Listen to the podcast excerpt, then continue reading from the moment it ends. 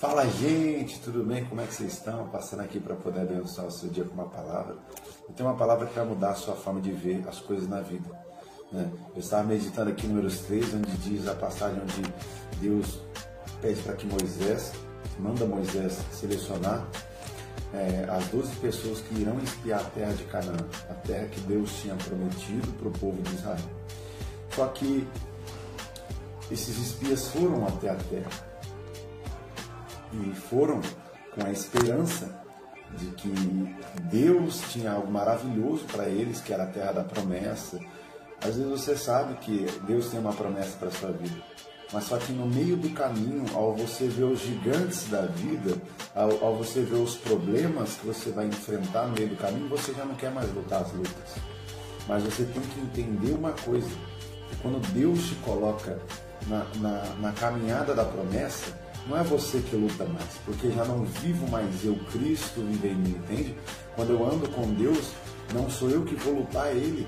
Ele diz: As minhas ovelhas ouvem minha voz e eu vou adiante delas. Se Jesus for o centro da sua vida, é Ele quem vai adiante, é Ele que vai lutar as suas lutas, é Ele que vai enfrentar os seus problemas muito antes de você. Agora, se você for na frente, você vai enfrentar os eus, os gigantes, você vai enfrentar os problemas da vida, você vai enfrentar todos os traumas sozinho. Mas quando Jesus vai à frente, nós não vamos ter a vitória, nós já temos a vitória, porque nele nós somos mais do que vencedores em Cristo. Então entenda isso. Existem coisas na vida que nós só vamos vencer se nós mudarmos a nossa visão.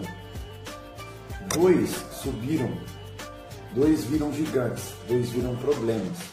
Mas só que ao ver o problema, eles não colocaram problema como, ah, é, como o, o, foco, eles colocaram o foco na promessa, porque sabiam que a promessa de Deus ela não fala.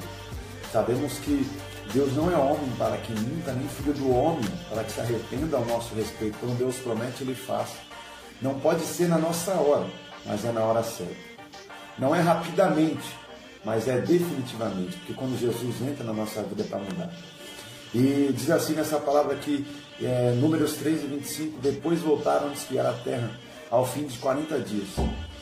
Ei, ao fim dessa quarentena, qual que é o relatório que você vai trazer? Qual é o relatório que vai, você vai trazer, que vai falar, poxa, esse foi um tempo que agora eu tenho que expor tudo aquilo que eu absorvi no meu secreto. O que, que você vai expor no seu secreto? Porque a sua boca vai falar do que o seu coração está cheio. Então, posso te dizer uma coisa? Entra no seu quarto, deixa Deus te usar. Deixa Deus te usar para alcançar a sua família. Deixa Deus te usar para alcançar as pessoas que estão no seu trabalho. O Senhor diz assim que abre bem a tua boca eu encherei. Clama a mim e responder-te-ei. Vou te anunciar coisas grandes e ocultas que você nem sabe. Eu te desafio é, que você volte ao fim dessa quarentena com um relatório positivo. Um relatório não enxergando o problema, porque quem enxerga o problema nunca teve os olhos em Deus volte olhando para a promessa. A promessa de que eu e a minha casa serviremos ao Senhor. A promessa que há uma morada para mim nos lugares celestiais. A promessa de que eu não fui liberto para ser liberto, eu fui liberto para libertar. Por isso que Jesus diz: Conhecereis a verdade, a verdade vos libertará. Quando eu sou liberto, há um propósito.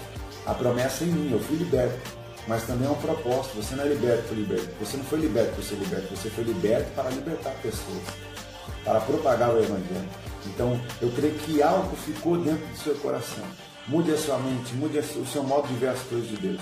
E eu creio que Deus vai edificar tanto a sua fé que você nunca mais vai ter desejar ficar longe da presença dele. Que Deus te abençoe e até mais.